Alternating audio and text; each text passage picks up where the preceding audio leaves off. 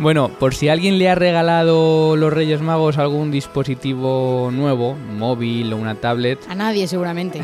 seguro que algunos sí. Así que Ana, vamos a recordarles porque hay varias formas de escuchar Clásica FM. Por ejemplo, si tú tenías Android y de repente te han regalado un iPhone o viceversa o un nuevo ordenador, recuerda a los oyentes cómo pueden escucharnos. Pues muy fácil, si lo que utilizáis, lo que utilizas es un teléfono Android o un Windows Phone, pues lo que tienes que hacer es descargarte la app de Evox, es lo más fácil. Ahí puedes escucharlo en streaming o descargar los programas.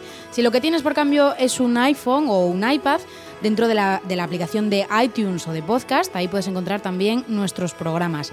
Y si estás pues trabajando con tu ordenador y te apetece conectar con nuestros programas, puedes hacerlo desde TuneIn, buscas TuneIn en Google y ahí aparecemos nosotros.